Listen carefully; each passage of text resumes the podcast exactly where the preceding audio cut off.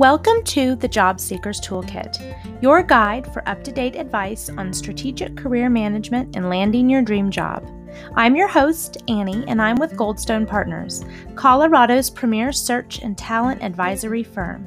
We're all about connecting great companies with amazing people, and we believe the happiest and most successful professionals don't just let their careers happen, they make them happen.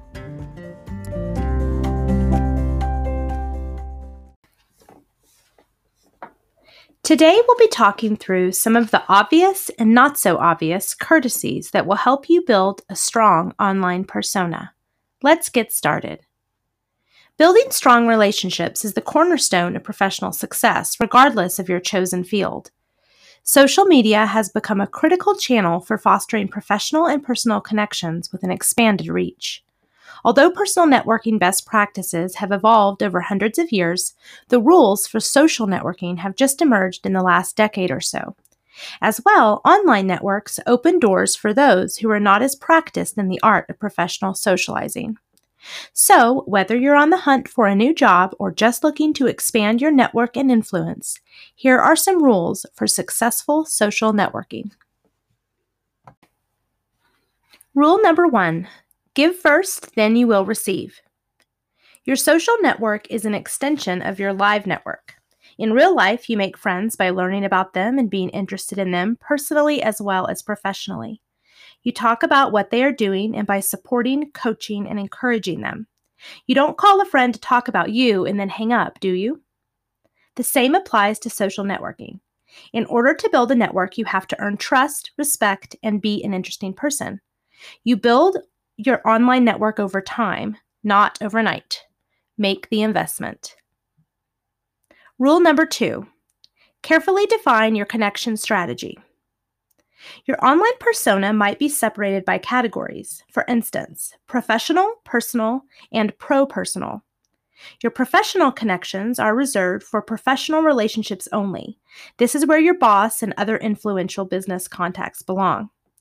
Personal connections are probably family members and close friendships. In other words, those who know all about your faults.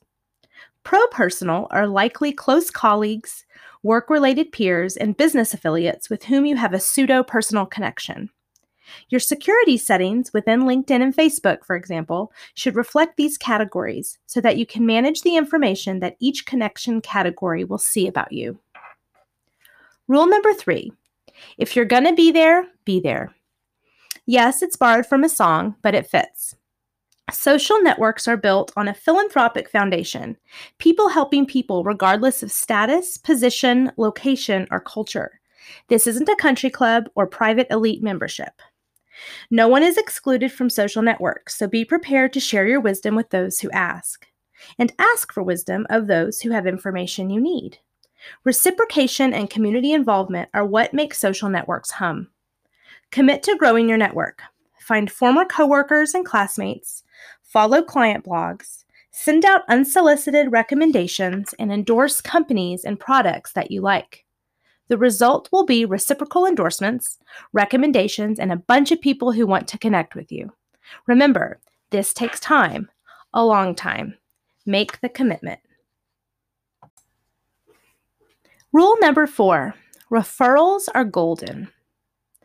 People who reach out to you and people who are referred to you by people you know deserve your personal attention. Always respect, acknowledge, and reply courteously to connections and referrals. Even if you decide not to accept an invitation to connect, based on rule number two, everyone who contacts you through social network channels deserves a graceful reply. In addition, when you request a connection to someone, do not send a blanket invitation, such as the please join my network on LinkedIn, and expect it to be accepted. Finally, ask permission before you broker a connection with someone in your network.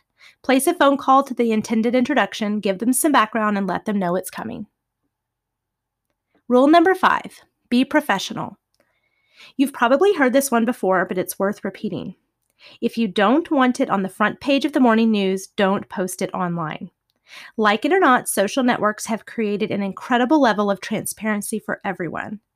The good news is that it's easy and inexpensive to market yourself, build a following, and become recognized as a thought leader. The bad news is that everything you do online is a reflection of you, your company, and your character. Spelling and grammar count and certainly will contribute to a reader's developing image of you as a person. When posting links and articles, proudly give credit to the author or source because it increases your credibility and builds trust with your connections. One final note get permission before you post photos of others on social sites. Rule number six remember your brand. The concept of personal branding is gaining a lot of attention right now. Real estate brokers have been practicing personal branding for a long time. The concept that you as a person offer a unique value proposition to a company or client has gained popularity among executives, entrepreneurs, service providers, and working professionals. You can begin establishing a brand by making sure that all your online profiles are consistent. Use similar profile photos, a moniker that represents you personally and in a manner that you want to be perceived, and maintain consistent messaging across all networks. For instance, your resume should match your LinkedIn profile, while your job titles on Facebook should line up with your LinkedIn employment history, etc. Rule number seven praise publicly, rant privately. Build your networks with your online reputation in mind.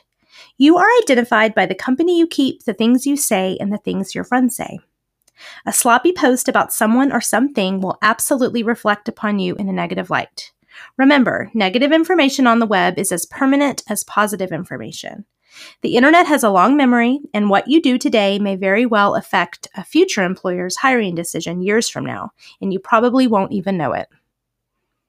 In closing, it's important to mention that even if you've mastered the art of social networking today, it's likely things will evolve by next week. By staying on top of best practices, periodically researching online etiquette, and taking time to learn about new platforms, you set yourself up for success.